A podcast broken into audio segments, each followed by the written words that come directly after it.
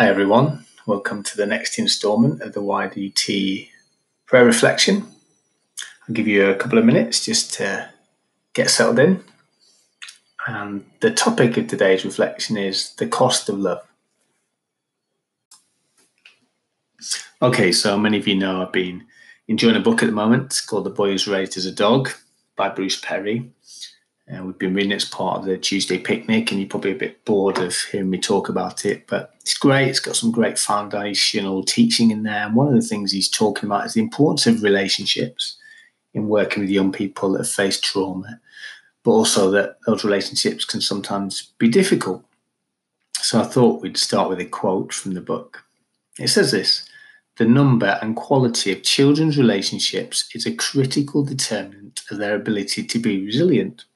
However, working with troubled children can be difficult. Many are cold, unfriendly, defiant, and seem hard to like.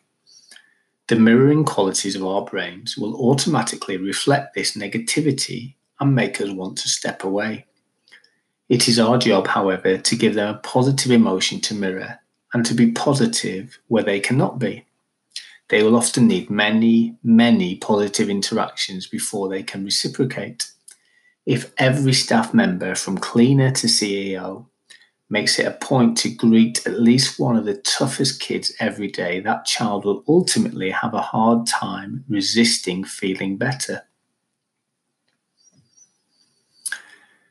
And what's been really interesting is there's been parallels between what I've been reading in this book by Bruce Perry, who, as far as I'm aware, is not a Christian, and another book I've been reading by Tim Keller, who's a pastor in New York City and he's got a book called The Reason for God. And I'll just read you this quote from him and look at the similarities between the two.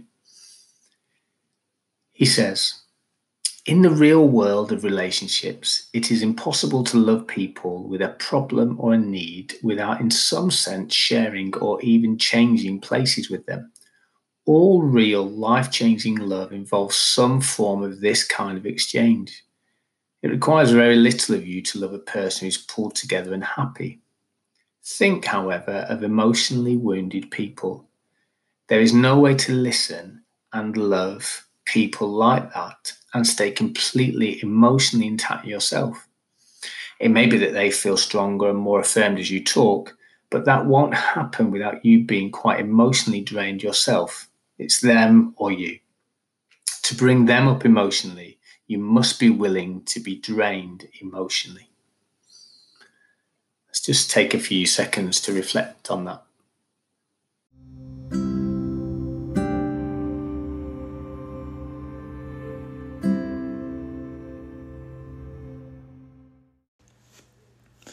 And what strikes me here is the parallels between what we've been reading and the Christian message and the actions of Jesus on the cross.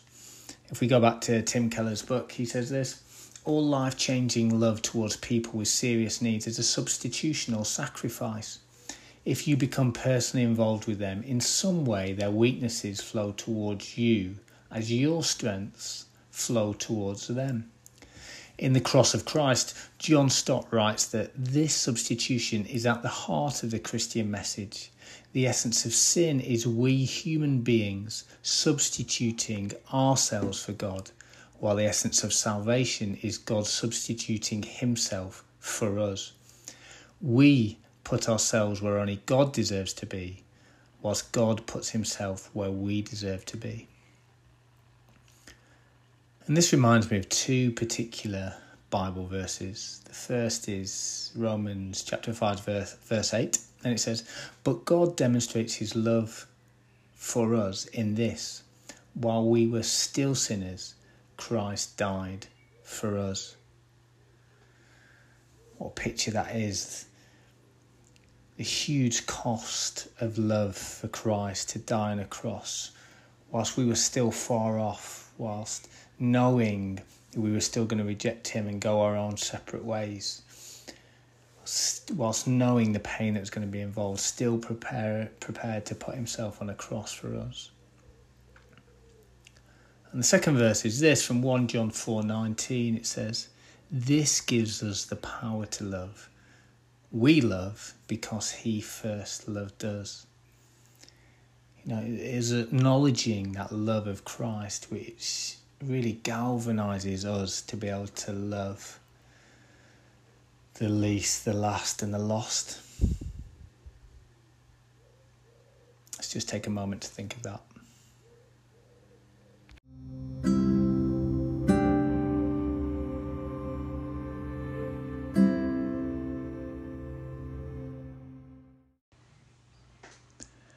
What's our response? What does this mean for us? Well, it's about totally flipping life on its head. It's about putting God right at the centre rather than ourselves, um, putting His purposes first. And I guess that's a commitment we make, isn't it, as we become Christians? A commitment I made a long time ago now, but about saying, God, you take charge, you be right at the centre of my life and, and not me. Um, but I don't think it's just about that one off commitment, it's about a regular laying down of our life, as the Bible puts it, taking up our cross, um, instead of life revolving around us. Sometimes even using God as a means to our own end. Our life must revolve around God, around loving Him and echoing that self sacrificial love of Jesus as portrayed most of all in His dying on the cross. You know, Mark 8:35 says, for whoever wants to save their life will lose it, but whoever loses their life for me and for the gospel will save it.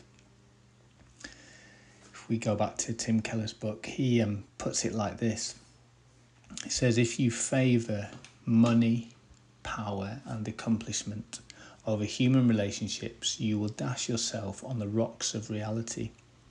When Jesus said you must lose yourself in service to find yourself, he was recounting what the Father, Son, and Holy Spirit have been doing throughout eternity.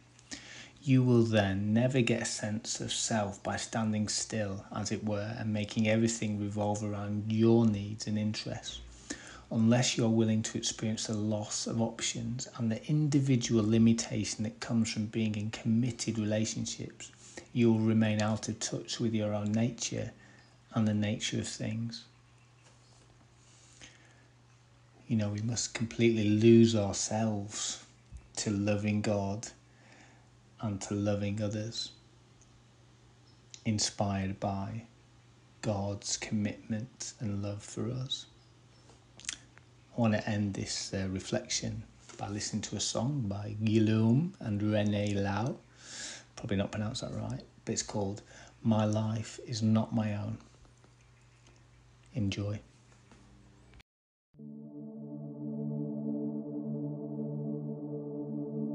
My life is not my own, it belongs to you. I belong to you, cause you paid the greatest price to set me free.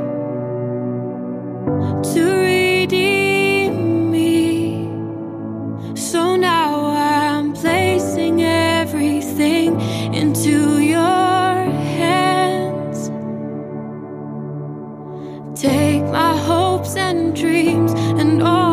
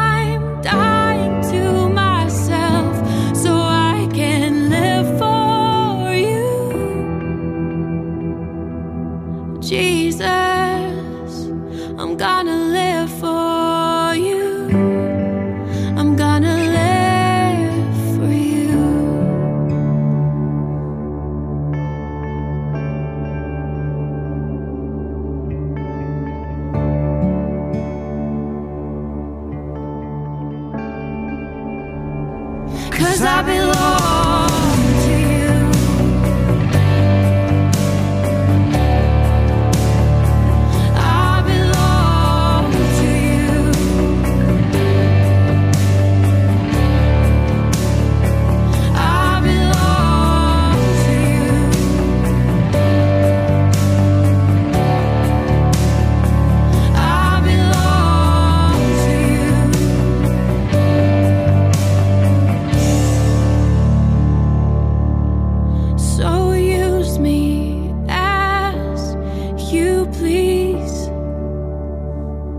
Cause I belong to you.